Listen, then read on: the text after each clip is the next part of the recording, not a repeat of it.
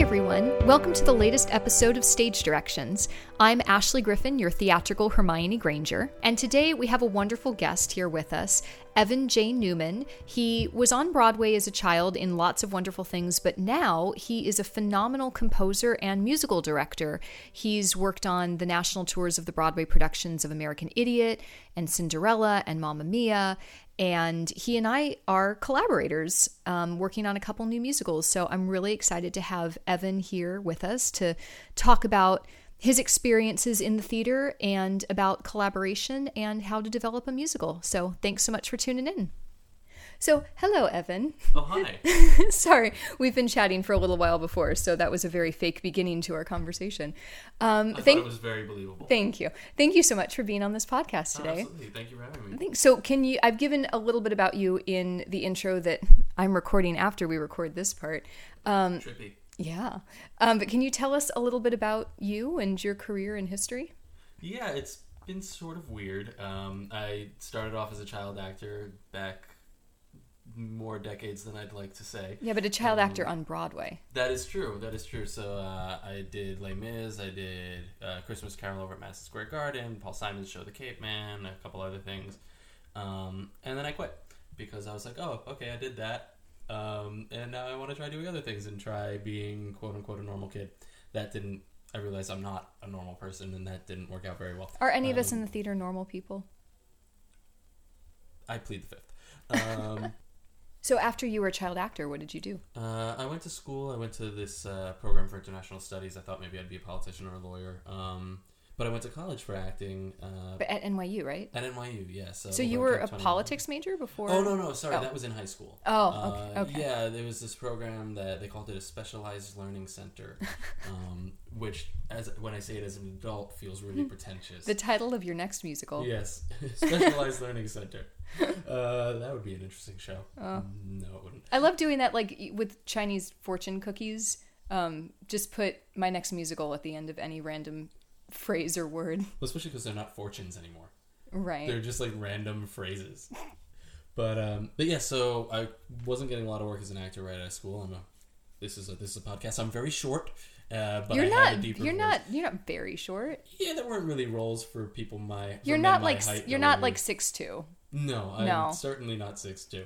Um, nor am I six one. But- six at all. As a fellow child actor, that's something that helped you when you were a kid because you Oh. were older and looked younger. So For sure. yeah, I For was the opposite. I was younger and very tall. Well, and I, I think it'll start to work for me as an adult. I keep saying I'm going to Kevin Bacon my career and like play high school until I'm 50. Yeah. But um, but yeah. So when I wasn't getting getting work as an actor, I started working as a music director. So I toured with uh, American Idiot and Mamma Mia, Cinderella, uh, and most recently I was uh, Frankie Valli and Jersey Boys for Norwegian. Nice. Yeah, And but you write too. I do. Yeah, I write with you. You do. Oh. How did you start writing musicals? I don't know. Um, in high school, actually, Uh-huh. uh, my first musical was for a presentation on Leon Trotsky.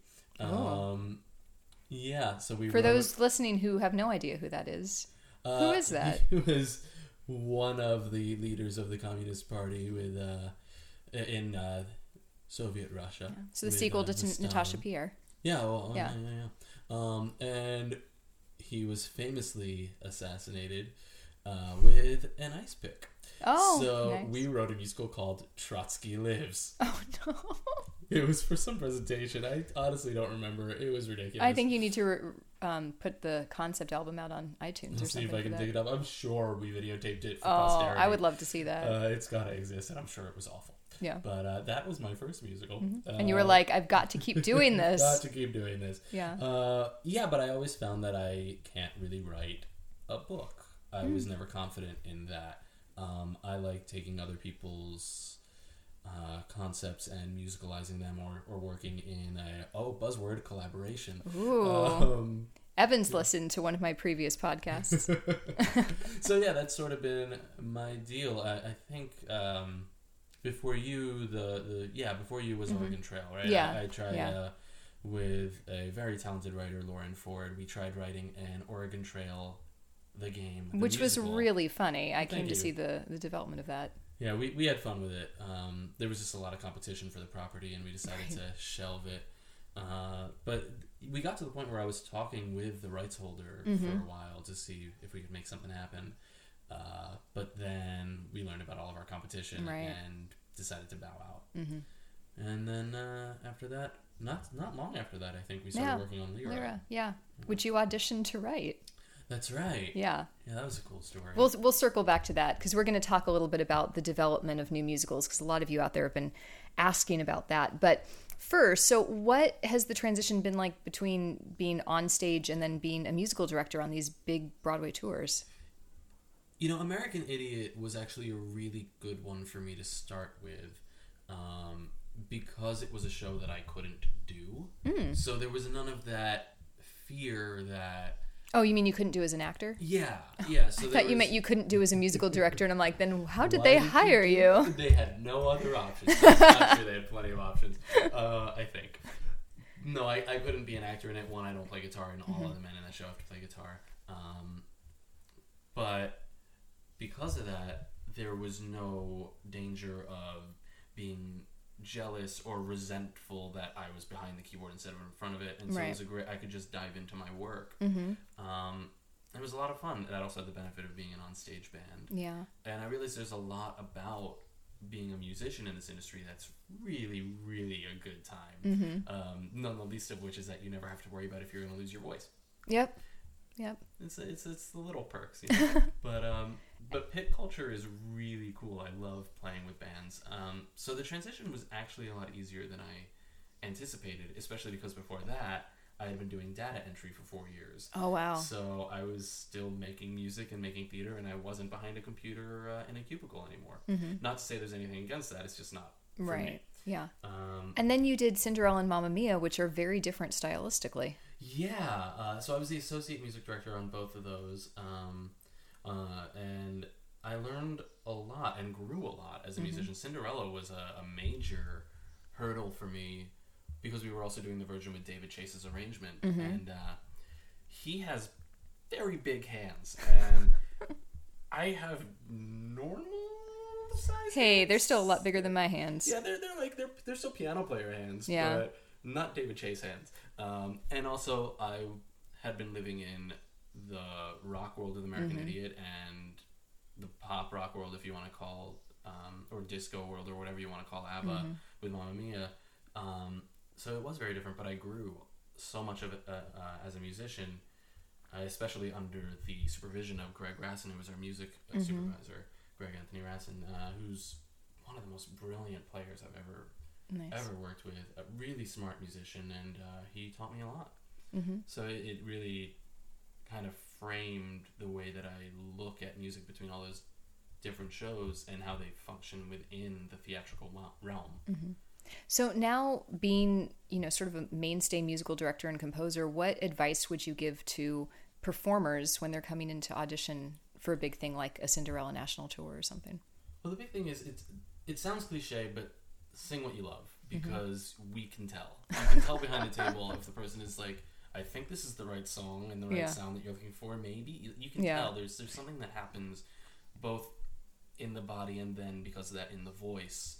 Um, and of course, we can just see it on your face, and you're like, I don't like this song. Yeah. Um, that's number one. Obviously, it does need to be stylistically appropriate. You know, please don't sing a rock song for Cinderella. I can't stress that enough.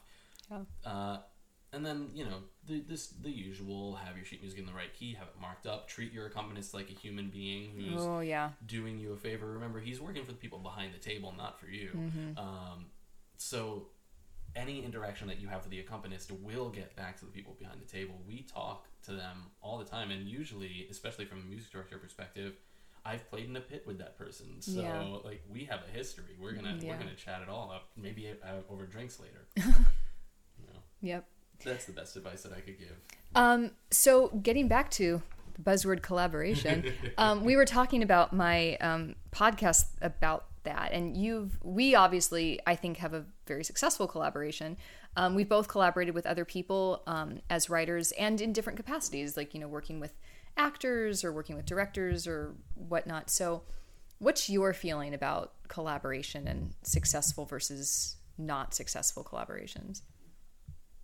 I think the most important thing is just a mutual respect between collaborators. In my experience, if that doesn't exist, there is no collaboration. Uh, it's going to immediately be contentious, and there's going to be this feeling in the air that one person feels their ideas are better, and the other writing partner or partner's ideas um, have no merit and don't really need to be thought about or looked at or tried, and that is no way to move forward in writing. Yeah. Um, and I've experienced both. I've experienced a room where one collaborator felt that they were the only person who had an opinion of merit, um, or even even worse, that their friends who saw the reading were the only ones whose criticisms or praises mattered, and Right. everybody else didn't matter. Yeah. Um, and that's a very, very strong recipe for disaster. Mm-hmm. Uh, whereas if you have the kind of relationship where somebody can throw out an idea and you can go, you know what, I don't agree with that idea, but let's try it. Right. I don't see how that's going to work, but let's try it. Yeah. And if it works, great. If it doesn't, okay, no harm, no foul. Right. Um, I had a really great question I was about to ask, and I was so absorbed with listening to you. I don't remember what it was. Um, I guess something that I would ask your thoughts on are, or is, collaboration isn't something that's really taught. And even in, you know, writing, I guess we're talking right now more about co writers, um, but even in writing programs, you're kind of oftentimes thrown with somebody, and it's like, write a song or write a show or something. Um, what would your suggestions be for maybe a young writer who's starting out who hasn't doesn't really have a lot of collaborative experience on how to get good at those things and how to get good at working with different types of people or Well, I think that's exactly it. Try working with different types of people. You'll you'll start to learn through trial and error, through experience, who you gel with and who you don't.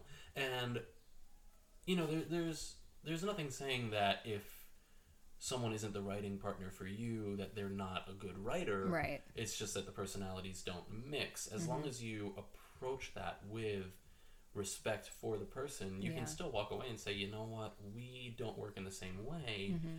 but I respect you as an artist, and then that's fine. There's nothing wrong with that. yeah Um, it's always about, I think, keeping your own ego in check. I think that is Yeah. the key, because we all think our ideas are fantastic, but they're in our head. right And so, you know, they could be. They could be the most brilliant thing anybody's ever come up with. Usually they're not. You need somebody else to help you flesh that out. And I think always remembering that is going to be the key. Um, but experience is going to is going to kind of teach you those lessons. That's the only real way to figure it out, figure out what works for you, what works for others, is to just do it. yeah and i think communication is so important like i think with all relationships i think communication is something that doesn't always happen but like sitting down from the get-go and being like great how are we going to work together what's our sort of business model and and all of that i think often doesn't happen and those aren't the things that you kind of want to discover when you're in the midst of the the center of having to deal with it in a crisis Oh yeah, for sure. Yeah. It's it's great to set out ground rules and boundaries, and there's nothing saying that you have to be best friends with your collaborator. No. If you are, great. If you're not, fine. And But- if you are, I think it's good to separate, you know, like professional and friend time. Of like, right, now we're collaborators and we're going to deal with it like that. And then we're going to go out and have drinks or whatnot and be friends. Yeah, exactly. Yeah. You have to have a, a system, whatever that is for you. You have to have a way that that works, Mm-hmm. um, so that you can get the work done, but still maintain your friendship. And also, there's obviously the element of anything that happens in this collaboration stays within the collaboration and Right. can't leak into the friendship. If we have like Yeah. a major disagreement over the direction of a character, Right. it has to be clear that that's going to stay within the collaborative arrangement so that you can still remain Right. friends with the person. Otherwise, the fallout's going to be much harder. Right. And the thing I always like to say is I think the most important thing is to be on the same page at the start of what the story is that you're trying to tell. Because then, as long as you're unified in that, there's a million and one different ways to do it. And then the disagreements can almost become more almost fun in a puzzle solving way of like, cool, how do we best communicate this thing? I think the problem comes in when you're both writing like a different show mm-hmm. and then it feels like you're butting heads about the inherent show that you're trying to write. In the first place. Yeah, and there are those those questions that you always need to answer for yourself and as a team is why why am I telling this story? Why did this you know dr- why was I drawn to this Right. story in particular, this plot element, whatever it is, this character? Uh, but you have to be able to answer that question, um, and yes, you have to be able to answer that question as a team Yeah. and and discuss it and, and analyze it, and that'll I think help thrust things in a, a, a very quick forward motion as well. Uh, it's a great jumping off point for Mm-hmm. Yeah. any collaboration. I think you have to start there. I've seen a lot of collaborations where it ends there, where they've done like multiple readings and there's some like, I feel like we're not solid on what the story is that we're trying to tell. And by that point, it's two years down the road, and yeah. that's a problem. Well, that was the interesting interesting thing about Lyra when I came in is because you had already written it. Mm-hmm. Yeah. Um, Well, let's let's let's talk about Lyra because, as I said, one of the things people ask me a lot about is how a piece is developed, and I've gotten this question from people that are not in the industry at all. I've gotten this question from people who are in the industry, but they're you know maybe a designer who comes on later and they're not sort of sure. So let's let's talk through how a new piece is developed via Lyra. So, for those who don't know, Lyra is a musical that we've written together. I wrote the book and lyrics and music to one song, and Evan is the composer on the show. And it was it was written, I think, in, in a slightly unusual way, although it definitely has happened. But I had the idea for it. I didn't feel like I had the right collaborator for it. And I didn't want to lose the idea, so I went ahead and wrote the libretto um, which isn't always how it happens, but I literally wrote the libretto, and the libretto is all of the lyrics and all of the words, all of the text and scene work.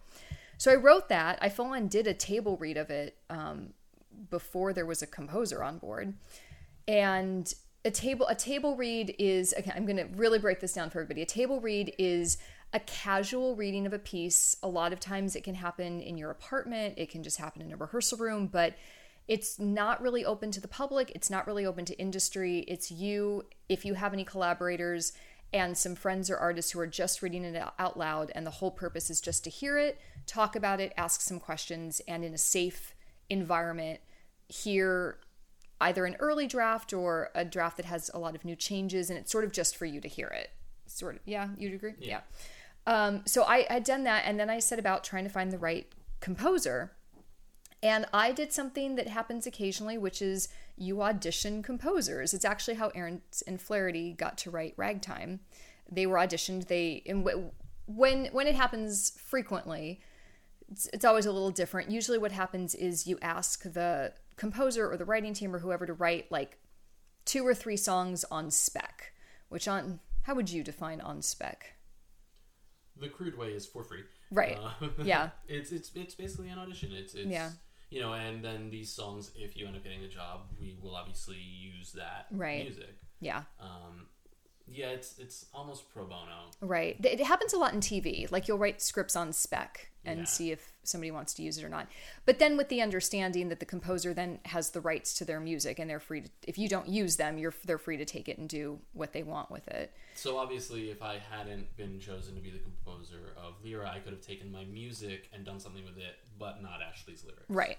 Um, and then I could not hire a new composer and be like, "Hey, I'm choosing you, but this other guy wrote some good stuff. Can you like take that and do like?" No, it's it's it's a clean cut. You retain rights to whatever you've done.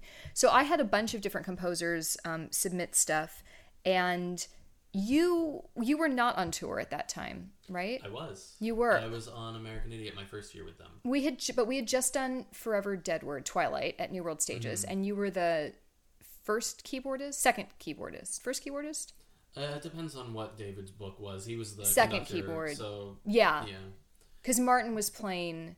Oh right. Yeah. Yeah. So, so you were technically, I think, second keyboardist, and that's how we really met. yeah. And then I saw Oregon Trail, and I was like, "You're cool." And you write good music. But Oregon Trail was very different. So, Lyra is a very, very dark retelling of the Little Mermaid, the original Little Mermaid story set in a Dust Bowl era circus.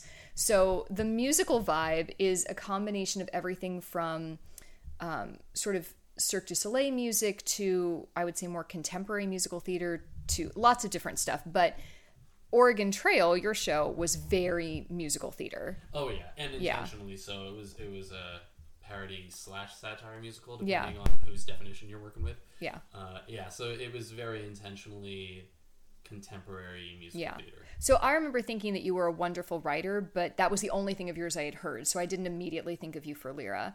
But we were socializing, and you messaged me was like, "Hey, can I throw my hat in the ring for the show?" And I was like, "Sure, if you want." And so I sent you the script. And then what was your process from there?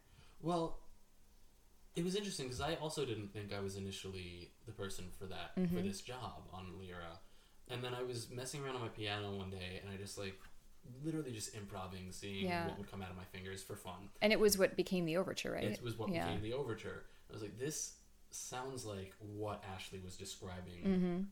to me for Lyra, and that's when I called you and was like, Yeah. hey, I know, I know, we both were like probably not the guy for the job, but I think I might be now. Yeah. So let's try it. Yeah. Um, and then I can't remember if you chose. No, you didn't choose which songs. No. I, I sent the full libretto to everyone and I said pick three songs. Because part of what I was also interested in is what three songs people picked. Not meaning that there was like secret reasoning behind it, like if you choose this song, you're in, but just it, it was just informative to to me. Just every every it's informative about just who somebody is and who they are as a writer. And I'm trying to remember the first one that I sent you was "Don't Fall," wasn't it? Um, which it takes place within the circus. Mm-hmm. Yeah. Um, but there's still some action going on. That's the cool thing Yeah. about the show is we're using the circus to tell the story as Yeah. just like Spectacle on top. element. Yeah. Yeah. Um, so I did that one. Um, You did Don't Fall, you did did Scream. Scream. and I did Welcome to Real Life. Yeah. which is the one that I think ended up changing the most since Right. that first.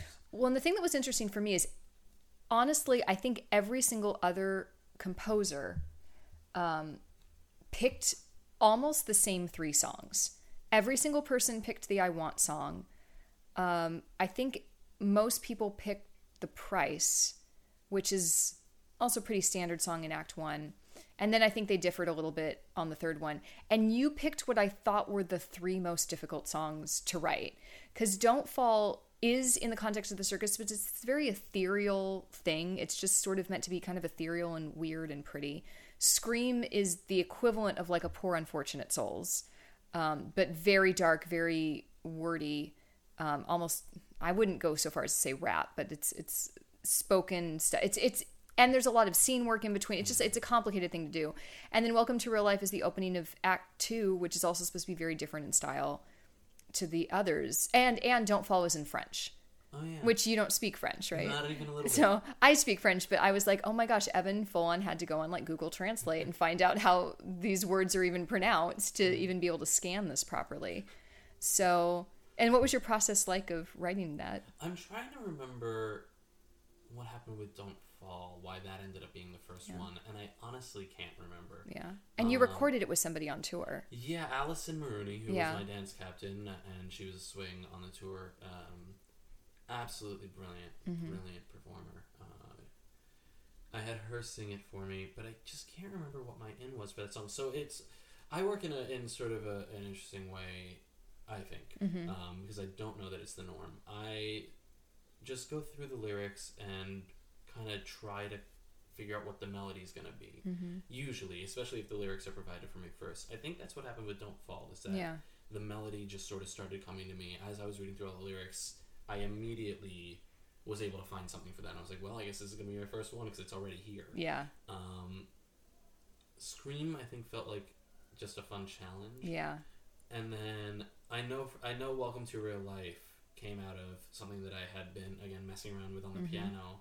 I'm like, this sounds like that moment feels, Yeah. um, and that's why that one ended up getting chosen. So it's usually it's usually just what immediately connects to creativity. Mm-hmm. Uh, obviously, I can do the thing where I just sit down and force myself to write something, but that's far less fun. Yeah. far less fun, and usually, usually you don't get the same kind of product. Mm-hmm. Similar to like uh, I was talking about, seeing what you love in an audition Right. room, or you can tell. Usually, you don't get. I don't get the same kind of product if I've forced myself to write something as opposed to if it's come to me. Right.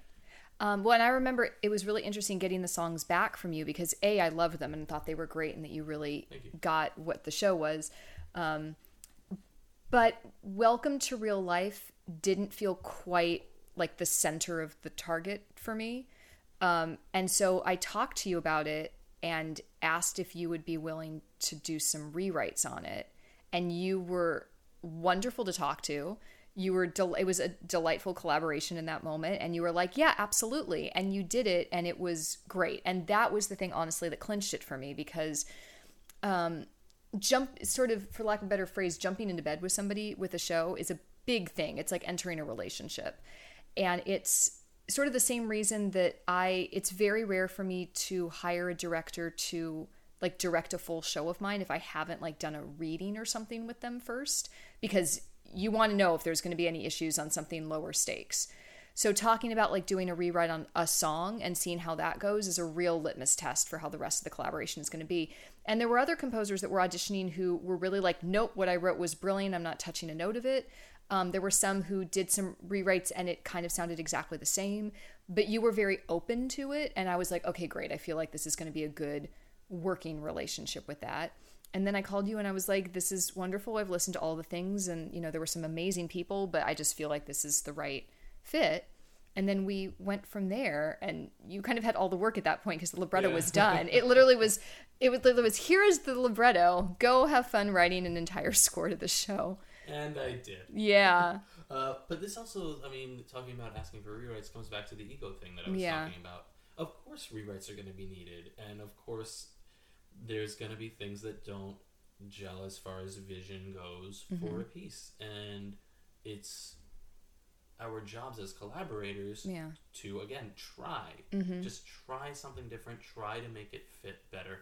Lyra was also a, a little bit of a special case because you had already Mm-hmm. I'd already the written libretto it, in the yeah. book. Uh, sorry, the libretto. Um, and so it was a little bit more, even though it wasn't a commission, it felt in that realm. Right. Like I, I Yeah. Mm-hmm. started out trying to really just make your vision happen. And in some ways, I still am because I think your vision is the right vision. Well, thank But- you. Of course. Um, but the flip side of that is, for example, I remember one of our first meetings was the "I Want" song just lyrically just wasn't working, Mm. and I think you were the one who brought it up, and I'm like, okay, cool, and then I went and wrote a new "I Want" song. So Yeah. um, well, and then the other yeah. one was um, what eventually ended up being called "Love Is a Game." yeah, yeah, Remember that one? I, I don't even remember if I wrote to that first set of lyrics. I feel like I did, and we both were like, yeah, it wasn't No. working. It just wasn't working. um, and and and that's the thing about both people like letting their ego go because i mean yes this was a special case in that it was my baby and it sort of came from me but when you're a collaborator with someone like it's your collaboration and you want to listen to them too so yeah it just wasn't working and i remember us talking and i think i said something like is it that you feel like you need to mess with the music more or or are these lyrics just not working for you and you were like honestly i feel like i need some different lyrics and i'm like great so i went back and wrote some new lyrics yeah, and I feel like we then had a discussion of what would help me Yeah. write the moment that we were going for musically, right which got us, I think, a really great. Yeah, song. yeah. Like, I, I love those lyrics. Oh, I- yeah. I, think it's exactly what we needed. yeah and yeah so then evan wrote a score like you do. Yeah, and for me, I, I always say it was kind of like it was like a weekly like having Christmas morning where every couple days I'd like wake up and there'd be something in my inbox that I'd get to like listen to the song and it was super fun. And then we'd like talk about it. And so from there we did another table read once it was done. So it was the new draft of the script with the demos that you had recorded. Yeah. Um, And then we sat around and had a big discussion about that and then went and made some changes based on that. And did we do another table read after that? It was hard because you were also on tour, so we were trying to sk- you Skyped into that one. I skyped into the second. The second one, yeah. Uh, the second one, I think I might have skyped into from Miami Oh. because that was Yes, when I was yeah, yeah. directing for a Celebrity. Mm-hmm. Um, yeah, so I definitely and and after rehearsals, I'd be Yeah, yeah. do, putting finishing touches on some changes. Yeah. Uh, Requiem, I think, got recorded Yeah. when I was in Miami. I love Requiem. Me too.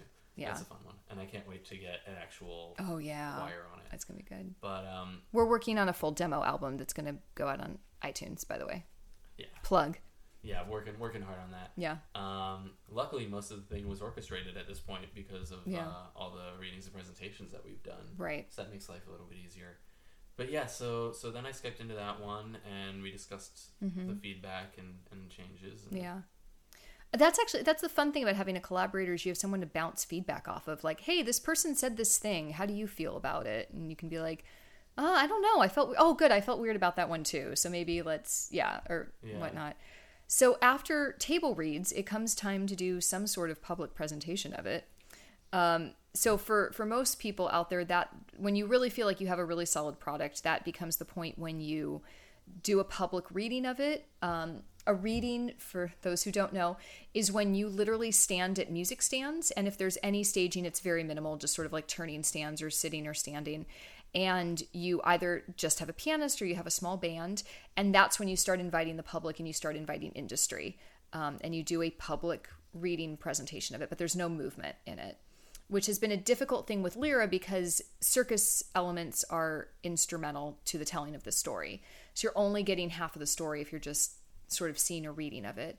Um, but it's also the time when people start applying to festivals and submitting it to places and things like that. So we started doing all that. But ultimately, we did a sort of a concert presentation at the Triad. Mm-hmm. And we did that over a couple nights. And what was that experience like for you? Oh, it was a ton of fun and yeah. a ton of stress. Yeah, well, um, yeah. Well, you were still writing music. Yeah, a few of them. Yeah, uh, with you was not written until the morning of our first rehearsal, oh, yeah. which I was a little annoyed about because I was I was taking a red eye. I was taking a red eye that night, and I was like, and and that, and I was like, please send me the music before I have to get on this plane. And you're like, yeah, it's not done. I'm like, yeah. Evan. With you was one of those that I really had trouble getting into. Yeah. Once once I got into it, I, I found it, and it wasn't one where I had to sit and force myself to write it. Right. Um, but it just took a long time for something to spark, and I to this day can't say why. Yeah. Uh, sometimes those creative juices are just like, nah. Right. I'm, I'm done with you. uh, but yeah, that that happened, and and then everything still had to be orchestrated. Right. Um, because because that presentation we were doing it with it was a band of five. It was let's see, it was Andrew on on keys who was yeah. our music director. Mm-hmm. Um, my There's... friend Chris on key two, Tom on guitar, Robin on drums, Robin on drums, Marcel on bass. Five. Yeah. So you had to, and you had to do that. You also had to arrange for all the voices because we now had a cast that was singing it. Yeah. And so we added some vocal arrangements into into songs like "Scream," uh, yeah. "Happy Ending," got mm-hmm. a, a big rework. Yeah. Um, Requiem obviously had to have be tweaked a little bit. Right. But actually, there was a lot of. Now that I think about it, we've got a lot of vocals going yeah. on in the background throughout a lot of this show. Yeah. Scream. Yeah. I probably said Scream already. Also, Scream. Scream, Scream is a song Scream. in the show. It's it's called Scream. Did you you will belong to me? Didn't have anything though, right? There's no chorus on that. No. Uh, yeah. But Welcome to Real Life. Oh right. Does. Yeah. Yeah. Um, yeah. Majorly. Yeah. Um, and then you know it's tricky with musicals as opposed to plays because then you have to teach all the music to everybody, and then you have to stage it and there's just all the and you have to have band rehearsal yeah. on top of it can you talk a little bit about a the orchestrating process but also about keypads because that's something that I feel like people who aren't musicians don't necessarily know about, and it's a really integral part in contemporary musicals. Oh yeah, especially now, um, keyboards are being used to add more sounds into a pit, add more, add the feeling that there are more musicians than there are. Mm-hmm. Um, usually, and ideally for Lyra, I'd yeah. like to still have strings, but then use the keyboard pads mm-hmm. to make this make it sound fuller. Right. Um, and that that's the big thing is is trying to find ways to get the instruments that you're looking for, a clarinet or a mm-hmm. trumpet that you don't actually have on stage, uh, still in still find their way into the orchestration. Right. Uh, the hard thing is it's very difficult to find a realistic sounding horn or program a realistic sounding trumpet yeah. or I, have come to love the sound of French horns. Um, if you can find a good one, though, uh, and I, I, think I've got a French horn Ooh. throughout the the Lyra score. Yeah, yeah. Uh, which I'm very excited about, and that yeah. might end up being an actual player, but it depends nice. on uh, yeah who's giving us the money for it. But a lot of times, like majorly in Broadway pits, you'll have two or do you have, sometimes have three keyboards? Mamma Mia had four, but that's wow. very specific for ABBA. Yeah, yeah three. It, it, uh, oftentimes three now. So usually, what'll happen is um, keyboard one a lot of times the musical director is also playing keyboard one and that's like the piano. That's mm. the what the piano is supposed to sound like. And then keyboard two and keyboard three a lot of times are programmed with keypads right? Yeah although everybody sort of has a different numbering system. Right. Uh, sometimes the music director is playing keyboard three because that's the book that has the least amount of notes in it. Right. Um, other people do name it keyboard one because it's the music director. It sort of yeah. depends on who's doing it. Um, but yeah, at Cinderella we had three keyboards Mm-hmm. because we were, I think, a nine piece coming from Broadway's Mm-hmm. Right. giant orchestra, Mm-hmm. uh, and Bill Elliott did a wonderful job finding a way to utilize the keyboards that you never noticed that you were listening to Yeah. synthesizers. Well, and it's also complicated because when we say pads, I'm assuming it comes from there is literally like a button pad on the ground that your foot hits to like go through the different cues, right? You know, I'm not sure where the term pad comes from. Um, but That's what I point- like to think it's from. well, at this point, if somebody's talking about a pad on a keyboard, it's usually a drone of a sound. Just you know, string pads will just be whole notes usually, Mm-hmm. Yeah. or things things that are not the actual melody line of the instrument. right. Um, but a patch is A patch, each yeah. different each different uh, sound. But you're it's like a computer. It's like you're clicking through Oh, yeah. them. Oh, yeah. Have have you ever had an instance where you're clicked on the wrong patch Oh, and suddenly like a French horn comes on in, in my own little corner? all the time. Um, luckily, never in in my own little corner. but that book was tough because I'd be changing patches sometimes twice in one measure. Um, Wow. So it's very it's easy to double click that patch uh, pedal. Uh, it happens to the best of us, and it's about catching it quickly Uh. and not playing until you get back onto the right patch. Oh man. Sometimes you can get away with it, like, oh, I'm supposed to be on this organ, and I'm actually on this organ. Right. Oh no. um, but sometimes it's really bad. There was a I played a dance production of The Wall, uh, Pink Floyd's The Oh. Wall, back in man, this this must have been right out of college. Um, and at this point, I wasn't using Mainstage, which is one of the programs that, that we really use a lot in Broadway pits. I wasn't using. I was just using the sounds that were in my keyboard, and some of the sounds in this keyboard had automation, uh, you know, automated arpeggios or drum patterns or whatever. Oh, so meaning when you press a key on the piano, it doesn't play that note; it plays whatever was programmed in there. Yeah, which That's great. sometimes sometimes is suddenly you're listening to a drum beat kick. um, Oh goodness. and if you don't know the wall, toward the end of it, check out the movie. It's weird. It's amazing. The album is incredible. Listen to the album. But toward the end of it, there's this uh, trial, and it gets very quiet, very quiet, Oh, and no. he's he's singing about how he's like losing his mind basically. Um, and all of a sudden, you hear from my keyboard because I was on the wrong patch. It was great. It was really good. It yeah. Somebody caught it on film. It's somewhere on my Facebook page. Don't look for it. Oh man. Um, but yeah, so it happens. Yeah. Luckily, in Broadway pits, nothing that extreme will ever happen. ever. Really? Be- well, nobody really puts automated drum patterns into keyboard books. We've got to. We, we'll be the first. We'll be the first. We'll And be the we'll first. we'll be the first to make it happen. oh man. That'll be great. great. That'll be great.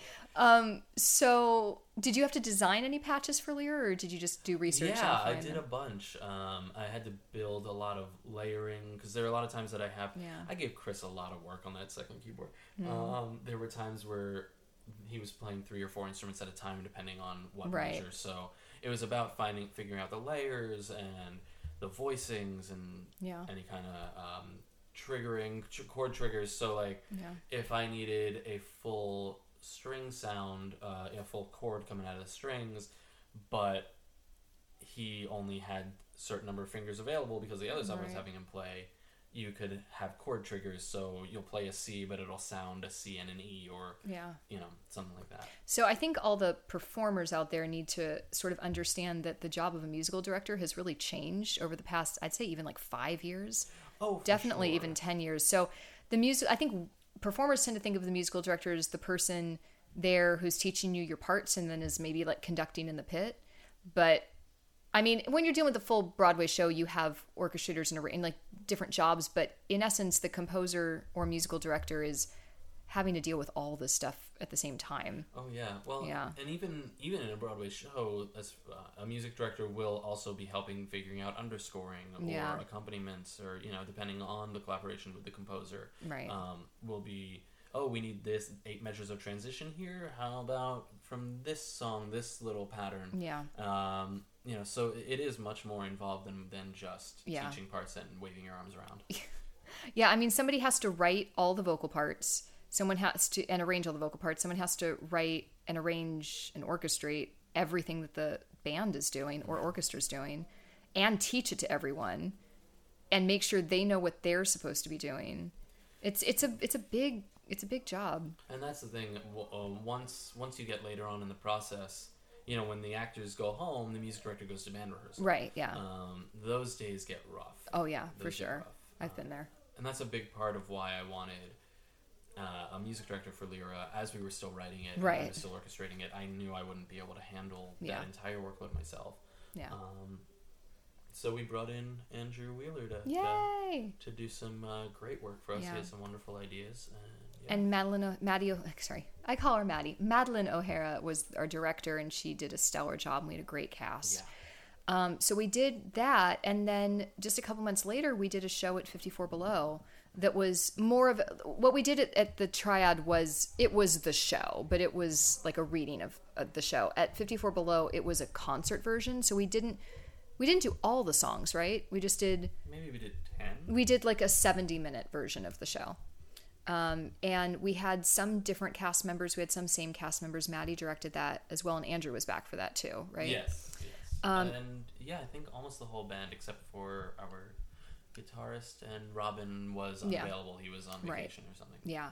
Um, and and the nice thing about doing a concert is we were able, you know, to film stuff at 54 Below and get some clips of some stuff that was great and very helpful. Oh yeah, for sure. That's the tricky thing is when you're pitching a show, the way the world works now, you have to have visuals that you can show potential producers. But because of equity rules, it's often very difficult or full on not allowed to do that. So figuring out legit ways to get the the material that you need is really important because producers won't look at shows unless there's you know a visual to go along with it if they can't come to see it. So that's a tricky thing. And then from there we started recording like real professional professional demo because a lot of the stuff that you sent me was you know composer demos it was you at a keyboard with an explanation of like what it's ultimately going to sound like and that's also something that's interesting because that i think was one of the difficulties with welcome to real life is even when it got more solid, I was not totally sold on it. And that was a moment where you were like, wait to hear it with the band. And I'm like, great, okay. And then I heard it with the band and I'm like, yeah, I get it. So there are some songs that do really well with just a piano. And then there's some songs that you really need, like Scream and You Will Belong to Me and stuff, like they really need the other stuff on them. Yeah, unfortunately with Scream, I was I think I was able to get us pretty close with Yeah. just all of the different keyboard patches. Oh, for sure. The marimba that I have going on there, the strings, the guitars, like all of it. Yeah. Um, I think I was much more successful in conveying what it would ultimately sound Yeah. like than something with Welcome to Real Life, which really needed the guitars Right. and the feel of the bass and all that. Yeah. Well, that was actually an interesting. So the character of Mr. Wednesday, who, for lack of a better description, is sort of the equivalent of the Sea Witch. Um, that was something really interesting because when I wrote the script, I was very aware of all these different characters needing different circus skills. Um, and Mr. Wednesday originally was a very physical character. Like this is somebody who needed to be an acrobat, who needed to be like a serious magician. And so it was like, great, so that's going to be the heavy load on that. So when I wrote the lyrics, it was thinking that it would be more spoken sung as opposed to like a, a crazy singer. And Evan came back with some of these demos. I think Scream was the first one. And you were like, hey, so I know that this role isn't really supposed to be for a singer, but I did a thing and it's not that. So just listen to it and let me know what you think. And Evan wrote this brilliant role that's meant to be like a a freaking rock singer, like like a Tony Vincent. Who, hey Tony, how's To- it going? Well, I love Tony. Tony and his beautiful wife Aspen was involved in um, the 54 Below reading. Um, Aspen played. Um, I- the name like Nymphette 2 is not descriptive of the character, but she's a very important character and she killed her freaking song. But Tony, we've talked to about Mr. Wednesday too. I mean, but it's like from day one, it was like this is like a Tony Vincent kind of role, and um, and I heard it and I was like, yeah, this is not what I wrote but it's phenomenal. So I think maybe Mr. Wednesday is going to need to change a little bit. So now that character has to be an illusionist and be kind of physical and a great actor and a rock singer. So there you go. But I, I think all the elements of him being an illusionist Oh, yeah. taught are easily taught. Oh, yeah. I think. Well, e- they're taught. They're taught. Well, as easy as Rob McClure learning violin for Chaplin. Oh, there you go. Oh gosh, I didn't realize he learned violin on top of everything else for Chaplin. Yeah. Hey, Rob McClure, because you're totally listening to this right now. You're brilliant. Good I'm job. We love you. Um, you're really good in Beetlejuice. Um, so we did that at 54 Below, and then we started doing the demos. So we did a bunch. We did like four or five really solid professional demos that you can now hear on the radio. They're on Broadway radio. That happened a few weeks ago. That's That was really pretty exciting. I had a total um, that thing you do moment of like turning it on. I'm like, I'm on the radio. I was really bummed I couldn't listen to it because I was. I recorded it for you though. Yeah. Yeah. Yeah, you did. Yeah. So anyway, so from there, Evan went back on tour, and then I went into production with a couple of my other shows. But what happened since then is we brought on the incredible Rachel Klein as our director, and she's somebody who knows circus elements and musical theater and quote unquote legit theater things. And then I this year became the artist in residence of the Access Theater Company. So we've been doing some development of things, getting some things on their feet. Because the, the the the thing I think is very difficult about developing any new show is the way that the professional development process works. It's completely devoid of any physicality. And in a musical, that's very hard. I'm also a writer who, when I write plays, I write very physical pieces. And so you end up with a piece that looks great on paper and it sounds great when you stand at music stands. And then a lot of times you don't get to see what it is until you're in production and you've had all this time to workshop all the words and you've had no time at all to workshop any of the physicality. And suddenly you're like oh shoot there's a lot of stuff that needs to change. And we don't have time now because we're in production. So we've been utilizing the residency to develop things on their feet. And we've been working with the incredible joel jeske and shereen hickman who are both stars with cirque du soleil and clowns on the clowning in the show and figuring out what that is and how that works with the scenes and and all that and just some of the other physicality and movement in it and we're going to be doing some aerial work in the coming weeks. And yeah and figuring out what that is so that we can then there are you know we, we've then gone and pitched to producers and we're still pitching to producers and we then have a very solid thing to be like for those of you who don't know what clowning and physical comedy is or aerial acrobatics like this is what it is and this is what the show is meant to be so from there, you just start sending materials to producers. You keep doing developmental things until you get either a grant or you get a producer or you get a space, and then you do some sort of workshop or uh, beginning stages of a production where you can try stuff out. And then you kind of just keep going from there. But the development process of a show is really it's tricky. And then people like like Lin Manuel Miranda is at the point where he can like, you know, go to the public and be like, I have a new show, do it, and they're like, Great um, which That's can yeah which which i mean can be great because you know when you're at that level you, you you sort of know what you have and then you can you know how to sort of safely develop it. It can also be not a great thing like sorry to call out shows but um the new david mamet play bitter wheat that's based on the harvey weinstein incident. Um, went like straight into production. I don't really know all the details about development, but my understanding is it was kind of written and then like went straight into production with the idea that it was going to Broadway.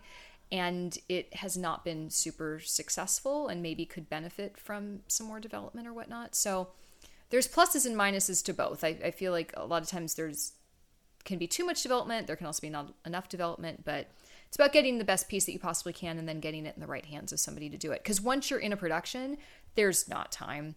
To bring it back around, once you have a director and a music director and producers, they are now your collaborators as well. So Right. you could have this incredible collaboration with your writing partner. Once you bring those other people on board, you have to remember the collaborators agreement that it's not about ego, the other people have ideas, it applies to the director as well. And in many ways, it's much more their show at that point than it mm-hmm. is yours, uh, especially once there's money behind it and you're in production Right. it's about it becomes about the director's vision, which means that as writers, at least uh, we, we've talked about this. Yeah, yeah. You have to you have to have a conversation with the director before rehearsals Mm-hmm. about what you want, what your goals are, what the piece means to you, what each moment, each important moment, or any any fight that you would have had in the rehearsal room Yeah. Why you would be having that fight so that you don't have to so Yeah. that it's a part of the director's vision or the director can tell you well i'm thinking about it more this way and Yeah. this is why so that you do have that healthy collaboration Yeah.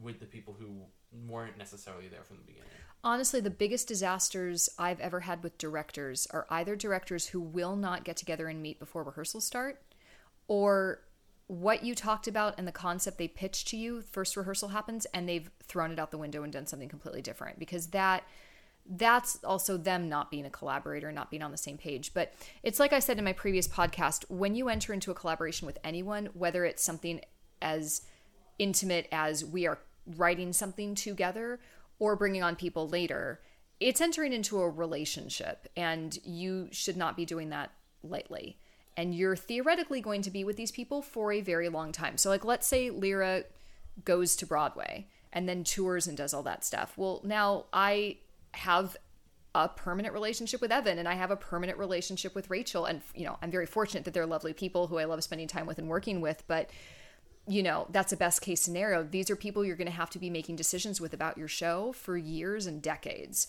So do not enter into any of those relationships lightly and also, if you're just starting out, don't let the excitement of somebody being interested in your work overshadow doing the work you need to to make sure they're the right person. Because, yeah, I mean, sometimes if a major director comes on board and you're like, yes, yes, they're going to do it, that's great. They may not be the best person for you. Mm-hmm. And it can be very difficult to say no to that, but you're going to have to be dealing with the fallout for a long time. Oh, yeah. I, have ended up, and I'm sure you have as yeah. well, in, in some rough collaborations. Mm-hmm. Um, but again, it, it always, I think it always comes back to ego. Mm-hmm. It always comes back to being able to listen to your writing partner and see the validity in their point of view, uh, to try things, and, and then to be able to intelligently and unemotionally uh, explain right. or communicate why something isn't working. Right. Uh, but it has to be a conversation. Absolutely. It can't be either this just doesn't work, I hate it, it's terrible. Yeah. Or oh, no, it's right, you're yeah. wrong, we're keeping it in, and I don't care what you have to say. Right. Either way, it's not going to work yeah. All. And along those lines, when you're thinking about yourself as a collaborator, be respectful to the work and what's being done. If there's something you don't agree with, great. Like, let's have a conversation about that. But I've also been in the room where directors have staged something that absolutely 100% negates what is actually in the script. Now, if there is an issue with the script, great, let's talk about that. But this wasn't that. This was like, I've, I've literally had directors say, like, oh, I didn't read that, or I haven't read that scene, or I didn't read the script all the way through, or yeah, I don't know, I just wanted to do this thing. And it's like, great, but if you do that thing, the whole point of this show like doesn't happen because it contradicts major things. So like let's talk about it. So yeah, it's just it's be prepared and then, you know, leave your ego at the door and try uh, try it try anything once and you can always go back. And yeah, exactly. You yeah. can always write a song or write a scene and say, "Oh, no, that yeah. was not the right direction to go in." But right. you're not going to know until you try it. Right. And if you don't try it, then there will be that resentment of, well, I, I had the fix and you wouldn't do it. Right. And I mean, again, within reason. I mean, if you're doing Hamlet and the director comes in and is like, I want everyone to be a fish. Obviously. And it's going to be on Mars. You know, that I think warrants that warrants a little sit down before you're like, great, let's try it. That, Why? that I don't see the problem. Yeah. Uh, well, okay. That'll be our next musical, Fish Hamlet on Mars. Perfect. Yeah. Yes. Great. Um, and so now we're working on a new show mm-hmm. together which is very different from Lyra. Oh yes, it's 180 degrees different from Lyra, although Where, not totally in theme. Not totally in, in style. Theme.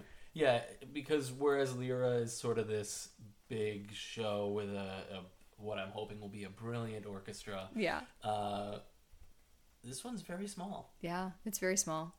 As in a piano. Uh, no, as in a keyboard. Yeah. Uh, You're yeah. still going to have to program patches for it, though. Yeah, but I'm not gonna have to like fully orchestrate anything, which I'm very excited. We should about. have a. You're here. You're hearing collaboration in action, folks. We should have a moment where a patch deliberately goes wrong. Oh, like deliberately goes horribly wrong. For sure. It's a it's Done. a it's a comedy. Done. FYI. Yeah. Wait, it is. Yeah, I was gonna spring that on you later. Oh, okay. Yeah. Great. Um, but I don't know. I feel like Evan and I we worked we work together well. We know how each other work, and we're writing this one a little bit differently too. I mean, we this is based on an idea that I've had honestly since college, and Evan really liked it, and we did talk about it. And then we were like, great. So I'm going to go and do this, and you're going to go do that. I write really fast. I don't always. Yeah, I'm. But I'm like I'm like insanely fast. So it kind of turned into me writing the libretto again and handing it to you. Which works for us. Great. Yeah, it does. Yeah. So I guess that answers the question of does the music or lyrics come first? Yeah. For us, For us, it's the lyrics. yeah. Yeah. And then for me, when I'm doing music and lyrics, it depends on the song. Yeah, and I've I've worked with um like my collaborator for my Twilight parody, my personal collaborator. There were a lot of composers that contributed to that um, score. He preferred to do music first, so I wrote lyrics Hmm. second to that.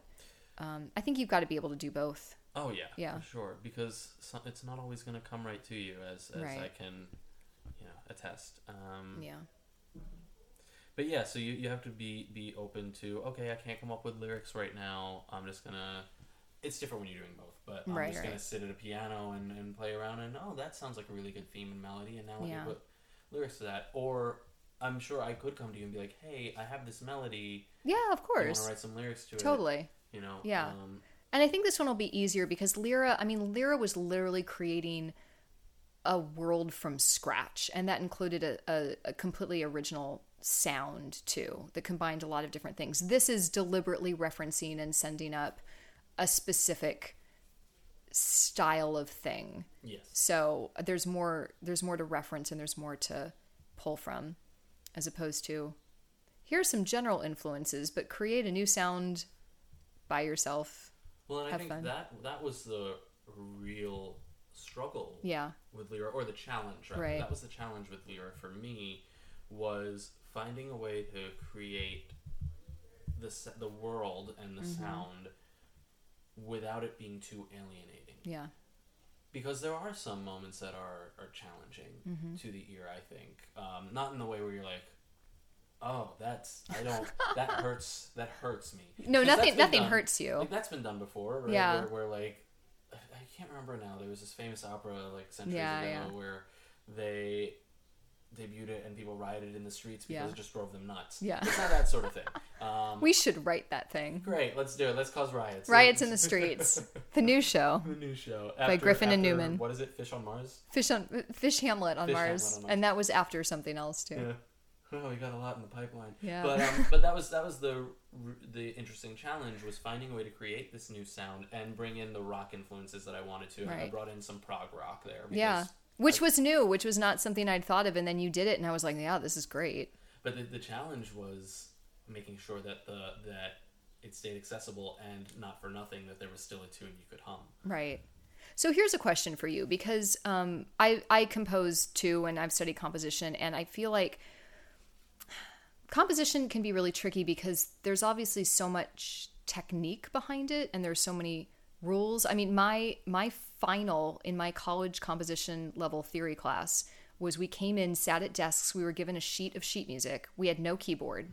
And we had to write like a 32 bar melody, arrange it for four part choral parts, and then at the end of our half hour, the the teacher would play it for the whole class, and if it sounded okay, we passed, and if it didn't, we failed. Um, and it That sounds miserable. oh, it was it was terrifying, and um, but it was all following the rules because you know, and, and again, there's there's a, a thing about you know really good composers shouldn't need a keyboard, and Stephen Sondheim always challenges himself not to compose at a keyboard. But there's rules behind it. You know, when I was doing that and arranging for the four part choral harmony, I was following the rules of arranging for four part choral mm-hmm. harmony. I wasn't trying to do anything revolutionary. So for you, how do you balance how, I, I guess what was your musical training like and then how do you balance the rules and technique with the i don't want to say artistry because there is artistry in rules and technique but with the experimentation and the storytelling and creating something new I think I probably work less academically than some. Not again, not saying that there's not artistry in in the rules, um, but you know, when I when I was learning piano, I was eight years old. My teacher very strongly believed that he was going to teach me classical, but also teach me something that I wanted to work on at the same time. So every every week we would do something that I was really excited about, and then we would do the technique stuff and the classical That's stuff. great. And I think that's actually really helped one keep my interest in it. Uh, I think that really helped me stick with piano, uh, but it also helped me find a way to merge the different musical worlds that I have somehow ended up living in. yeah Um, when it comes to the rules and the math and all that, usually what'll end up happening is I'll try something and go that doesn't really work, and then I'll think, well, why doesn't that work? And then I'll think about what standards are being broken and which ones need to be brought back in, which can remain broken. Um, same thing. This this is, this has happened sometimes. Where I'm like, I don't want to go to that chord. That's that's predictable. Everybody goes to that chord, so I'm going to do this instead. Yeah. And sometimes it works, and sometimes you just have to find the right the right match. Um, Yeah. In that way, it's a lot of math, for for lack of a Mm-hmm. better word. Um, but yeah, I, I don't think I would necessarily enjoy writing away from the piano. Yeah. Though I agree it's a good challenge and, Yeah. a, and a good skill to have. And for someone who wants to be a composer or a musical director or whatnot, what would you what suggestions would you have for them in terms of training, in terms of path? Like how does somebody learn about patches and programming that and learn about, you know, using finale and like I guess what what would your advice be to somebody who wants to do what you're doing? Well, one, listen to as much as you can. Uh, listen to as much as you can. If you play an instrument, learn as much as you can. If you don't play an instrument, learn one. It helps Mm-hmm. immensely. Um, as far as patches and finale, um, Or just is- becoming a musical director too. Like how does one break into that? it was sort of trial by fire for me. Yeah. Um, because I was in college, there was a student production of Floyd Collins that needed a music director. One of my teachers went, "Evan's a good musician. He plays piano. He's the guy here." Yeah. And so And that you was started with time- Floyd That was Collins. the first show I ever music Trial by fire. Um, it wasn't something that I ever thought I would want to do, and I loved it. But the first show I conducted was a few weeks before that. Mm-hmm. I got a so as part of our music theory class, they taught us the basic conducting patterns, Mm-hmm. and I got a call from a friend because there was a student production of Company who had lost. Yeah, you're starting with all the easy ones. Yeah, what? Uh, they had lost their conductor. Uh, You're gonna and it was finish your career with like I don't know. show on the planet. I know. What would that be? Silence. I have no idea. I, I couldn't don't even say. Um, With like a children's version of Snow White. but the easy piano. The version. easy piano version. Um, yeah, uh, so I knew all those conducting patterns. My friend JC called me um, uh, two weeks before the show was supposed to open, and she goes, "We lost our conductor. I know you know music. I know you know the basic patterns. Can you conduct the show?" And I sort of that in that ex- in, instance, I learned a lot from the musicians that I was conducting. I explained to them the situation. I said, "Listen, if there's anything that I can do to make this clearer for you, or to Mm-hmm. make your lives run more smoothly." Tell me, and they taught me a lot. Uh-huh. Uh, that's a big part of it too. Talk to musicians. Talk to the people that you're going to be leading, yeah. um, and see what they need. In that way, that's also a collaboration. yeah. You can't see me, but I'm doing an awkward dance. it's a cute Um, dance. I Oh, like it. thank you. Um, that's And- my brand. And nice. and, cute. And learning patches and stuff. How would somebody go about doing that? I, I would say just experiment. Get one of the programs, MainStage, or um, uh, people use Ableton a lot. Uh, Mm-hmm. I'm not familiar with Ableton at all. Uh, I should be because Yeah. a lot of a lot of people are using it. But but get MainStage or even GarageBand has some internal stuff. Yeah. Um, and just start playing and tweaking and see which settings feel better. Use the internet. The internet's a great resource, and there are Facebook groups. Facebook has an Apple MainStage Mm-hmm. group that has a whole bunch of different tips Yeah. um, that I usually refer to Mm-hmm. just to see to learn new skills or new tricks. Um, I just realized there's also New York Accompanist Connection on Facebook. oh yes, That's amazing that if you want to like get into this, just write. I mean, there's like Broadway conductors that are on there and just write like, "Hey, I really want to do this someday. Can I like intern for somebody?" I bet everyone would snatch you up. I ended up assisting for Andrew Lippa for a couple of years when I was in Mm-hmm. college. Uh, Will Van Dyke, who is really doing well for himself, he was on Kinky Boots. He, uh, I believe, orchestrated and supervised uh, Pretty Woman. He's going to be doing the off Broadway production of Little Shop. Mm-hmm. Um, he was Andrew's assistant before he was leaving for the Wicked tour, Mm-hmm. and he saw Floyd Collins Mm. and got me an interview with Andrew. And so I worked with Andrew for a while. Worked Nice. with, with on finale files with him. Um, yeah. And I learned a lot from him in, in a similar way. I was a uh, music PA slash intern on Legally Blonde for James Mm-hmm. Uh, and Jason DeBord. I worked with Alex Lacamoire on High Fidelity, and, and I just I learned from all those people. You're right. That's Yeah. a really great way to go about it. Reach out to people. We had someone email us. Yeah, uh, yeah. A, few months ago. Who? uh, yeah. Who wanted to? Who? She wanted to be a musical director or con- a composer? Well, she's working on. Ga- Gabby. director. Yeah. Yeah, she was, gr- and she just messaged us and we're like, "Hey, you want to come help out with Lyra?" And she's brilliant. She was great and extremely helpful, and I'm sure we'll be calling her again. Oh, absolutely. Yeah. Um, and she's a student still Yeah. over at uh, Marymount, Marymount. yeah. Uh, and it's just it's a great way to reach out, even if it's it's people like us who who Yeah. are still working on a show that we're trying to get produced. Yeah. The worst somebody will say is no, and usually I found that people don't say no. Yeah. Yeah. Yeah, and it's it's it's really helpful to just be around other people doing Yeah. the thing that you want to do. You'll pick Yeah. up little tricks, and that's probably in any industry. Right. Um, And then the flip side is there's some composers who don't read sheet music and they sing things into a tape recorder and ask other people to do it, which I don't really recommend unless you don't really have any other option. But yeah. yeah. Are there any programs that you would recommend people go to, like if like college programs or I mean, there's BMI.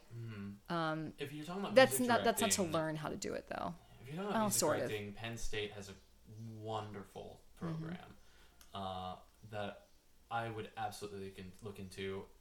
If my life had panned out differently, I would have applied there. Yeah. Um, and maybe I will still will. I'm sure there's a lot that I still have left to learn. I'm not sure. I know. I know there's a lot I still have left to learn. But they have a wonderful program for music direction. Um, that's the one that I would always refer people to. Yeah. But there are a lot of there are a lot of conservatories out there that you can check out. Yeah. Uh, and it's not just about learning theater, right? You you want to learn all of all of music, Yeah. how to lead a jazz band, how to how to yeah. play for an opera. Yeah. all of it is useful. Yeah. And study other things. I mean, you're still a performer and you went to NYU for performing and Yeah. you just finished a big job as a performer. So do do all the things. Absolutely. The, the the key is stay creative. Yeah. And it's it's very easy to get burnt out. Yeah. That's the other thing. I try. I don't always succeed, but I try to make sure that I have time away from the piano, away from the Mm-hmm. show I'm writing, so that I can just be a person. Right. Um, and that's going to be a, a really uh, good way to reset your brain, uh, especially if you can't. You're you're writing and you're stuck on a on a lyric or stuck on a chord progression or an accompaniment. Take some time away from it. Come back to it in an hour or two or tomorrow, and it'll probably Yeah. be there for you. Yeah. Um, so where can people find you if they want to stalk you online?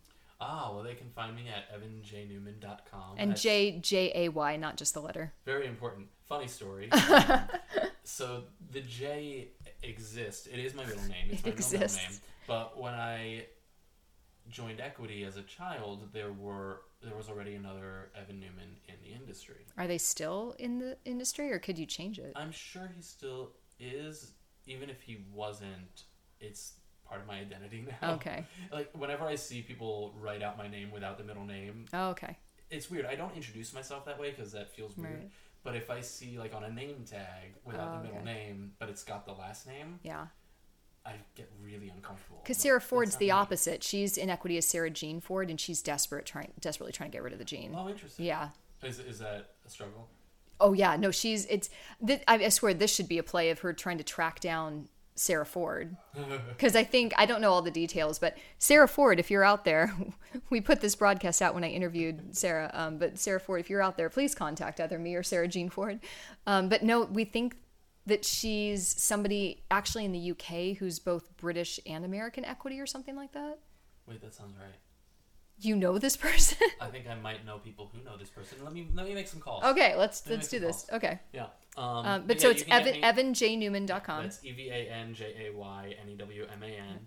And you can also stalk our show Lyra at lyrathemusical.com, Lyra, L Y R A T H E musical.com. Um, and we're on Um, Broadway Radio too. That's right. And I'm Yeah. on uh, Instagram, uh, though I rarely post, and Twitter, though I You're on you're on post. Instagram a decent amount. Sometimes depends on Yeah. the. Usually now it's just announcing something I'm working on. I've. I mean, what else is social media photos, for? Yeah. Yeah. Uh, but it's it's always Evan Jay Newman with the, with the middle name. That's, Yeah. I tried to keep it as simple as I could. Yeah. And I guess the next thing coming up for us, I mean, we're in development with Lyra, but we're going to be doing our first reading of our new musical at the end of the month. Uh, the end of next Next month. Wow, it's not July yet. Not yet. We're doing it at the end of mid to end of July. Yeah. Yeah. Um, that'll be that'll definitely be fun. It is a comedy. It's funny. I, people people either know me as like a comedy writer, like the people who know my Twilight parody and things like that, and then the people who know me as this like really intense dramatic person for like Trial and Snow and Hamlet. Oh, yeah. And people don't get that both Ashleys are like the same person. So it's been a while since I've done a comedy, so it'll be that'll be fun. That'll be nice. Throw a little wrench in the works for everybody. Yeah. You know, they'll be like, "Wait, she's doing what now?" Yeah. I like But it. I don't know. I feel like I feel like not all dramatic artists can do comedy, but all really good comedians can do drama because it's it's the same thing. It's just what's your intention, what's your action, and comedy just adds the element of timing That's true. with it. So Well, that's why Chekhov gets so confusing. I know. For those of you who don't know, I love this. Chekhov had major issues with Stanislavski because Chekhov insisted that his plays were major uproarious comedies, and Stanislavski was like, "No, they're not." And Chekhov like hated the way that they were directed. I would love to see a really comic production of like the Three Sisters. Oh yeah. me we're too. going to Moscow. yeah, totally. Let's do it. Let's mount it. Great. It right after Fish Hamlet on Mars. Great. Wait, there was Yeah. another one after that. There, there were like twelve that we listed on here. projects to do. All of them. Let's go. Let's So, go. Uh, so if you want to see Fish Hamlet on Mars, please leave a comment or or like we'll have to get working on that. Oh man. Um, yeah. and if you have any questions for me or Evan or want to work on something, let us know. yeah. Yeah. Yeah. And I'm always happy to chat or email back or you know. Be careful about that. Cut to cut to somebody messaging you and you're like, All these emails. I don't want to talk to this person. Yeah. No, I've got, I've got nothing to do other than write shows right now. So Great. Show, and you did that at pointing to me, so writing shows with me right now. Yes. Great. That's it. That's that's what I got going on. Um, to close out, do you have a really good, funny story about either as a performer or an MD or somebody like something going horribly, hilariously wrong that's funny Oh, now? You mean more than the techno? Uh, Yeah, more than more than the techno. I got a You have a you have a good don't you have a good um Gavroche story? Uh, there was the time when uh, there's that line at, toward the end when they're talking about who's going to go over the barricade Right. to retrieve the bullets because they're out of bullets. Yeah. Uh, and they're arguing, they're arguing, and Gavroche goes, "You need somebody quicker. I'll volunteer." Yeah. Uh, there was one time where I don't know what happened. I climbed up there, Oh, I turned around, and I didn't say words. I just I turned around. The spotlight hit me. The the music cued me, and I went, "You volunteer." Uh, I don't know. I don't know. So that's a thing that happened. Yeah. Is that a funny story? That's a great Is story. it funny or humiliating? It's Um, I love Seth Rudetsky's stories about things going wrong in the pit. Oh, yeah. Like his Yeah, Phantom story is great. that that's one of my favorites. Oh, I love it. Yeah, I'm trying to remember going in the pit. I think I'm always so panicked in the pit that. Oh, no. That's not true. I'm not panicked. No. You were you were pretty panicked. I remember the very first time you went on for Cinderella because you didn't have much Oh, the first Rehearsal time I conducted time. for Cinderella. or oh uh, or the first time you played second keyboard or something like there was something that went wrong with a patch or because you, you didn't have much rehearsal time you like went out there and replaced someone Oh, that was Mamma Mia. oh Mamma Mia Uh, yeah Mamma Mia, I was a last minute replacement. oh yeah guys that's the other thing is broadway and tour musicians like they don't get rehearsal they're like given a book and then they sit in the pit and their first time playing it is during the show Yeah, especially so if you're subbing in. When you when you're at the beginning of the show, it's different. You're, Yeah. you're there for band rehearsals, and the orchestrator's Right. changing the charts, and you get new charts every day. so get really good at sight playing that's my recommendation Mamma Mia, I they gave me the book in advance, but I didn't get to play. Excuse me, with the with the pit in advance, uh, because they were coming off a layoff. I was coming off another job. yeah Um, so I went out there the day of the show. The music director Kevin Casey walked me through the patches, mm-hmm. um, and then I played the show that night. Yep. And that was a thing that happened, yeah and it's stressful. So Yeah. there, there's somebody who described uh, subbing in a pit as a three-hour panic attack, yeah and that's basically true. It's not as bad though. Uh, the show will remain nameless, but there are several Broadway shows that use click tracks to sweeten the vocals. So, like the ensemble singing is pre-recorded. Um, I was at a show once where the click track got off sync no less than three times Oh, in the show. So the principals were like singing to what the orchestra was playing, but then everything that you heard from the ensemble was like a good measure and a half. Like it wasn't even on the beat. It was like a good measure and a half off, and it happened three separate times during the same show. that's terrifying. And that's a patch, right? That's somebody pushing the thing. Uh, yeah, but it's it's either a button that connects to QLab or Right. sometimes it's the drummer triggering it, sometimes it's the Yeah. music director. Uh, And the poor ensemble members were like, "Do we sing with what we're hearing or what we're supposed to be doing?" but it's not always uh, user error. Sometimes it's just Yeah. the program glitches out for a second. right. Um, and you honestly have two two choices if you catch it. Yeah. You stop the click Yeah. or you find a way to to adjust. usually the answer is stop the click, Yeah. unless it's at the very top of the show, which happened once during Cinderella. Oh, no. The um the click track. The, we were we didn't have anything sweetened. Oh no, the prologue was sweetened because they were too busy getting ready for the rest of the show. Right, right. Um, but the click track misfired. Oh no. Um, Wait, this was at the top of Act One. top of Act One. Uh, So wait, why is anybody still getting ready for the show? They should be Yeah, good I'm, to I'm go. trying to remember what the reasoning was behind sweetening it. Maybe it was just because they wanted the ensemble to sound bigger than it Yeah. was. I honestly yeah, if you're still getting out. ready for the show when the orchestra's Yeah, playing, you're in trouble. Yeah. um, but yeah, so the click track misfired. It like fired a beat or two late. Um, What's the opening song in the new version? It's just an overture. Uh, oh, Oh. the prologue. I so they're just singing like Oz or something. yeah, and then Cinderella is singing something. Oh, the sweetest sounds. It's- yeah, something. Yeah. I don't know. Uh, I already forgot. But but yeah, Evan's so, really good at his job. so half the band was on one um, one beat, and the other half was on another beat. Oh gosh. And the question was, do we stop? Right. Do we wait for the people who are wrong to figure it out? Yeah. In that case, the sampled vocals I think saved us a lot because we're like, oh, this is where the recording is, so that's the that's the beat that we're on. Great. Yeah. Um, we had a pit member shout out one, two, three, four, which one never shout from a pit. The audience can hear you. right. But that was Also- also an emergency. And but that person wasn't the conductor, and Right. that person Oh. was wrong. oh. Oh no. Yeah, No. it was it was it was bad. That's not good. It was bad. That's really bad. Um, yeah, it Yeah. But that was that was the biggest near train wreck I've ever experienced. But it wasn't. It wasn't a train wreck. That's good. Um, That'll be our, our next next show. train wreck. Train wreck the musical. Yeah, that that doesn't sound like it's it's a budget eater. yeah, that's fine. No, it'll be after the train wreck, so there'll just be like slots of wood on Oh, stage. that sounds like a fun set to build. Actually, and just like throw throw trash and glass everywhere. It's great. Equity will be really happy with that. Oh yeah, oh yeah. No, it'll be that sugar glass that doesn't actually like is, isn't sharp. It's like Yeah. when they, That's when they make really the fake expensive. Evan. Yeah, I swear it would But- be cheaper to go get real glass and put it around a set than get sugar glass.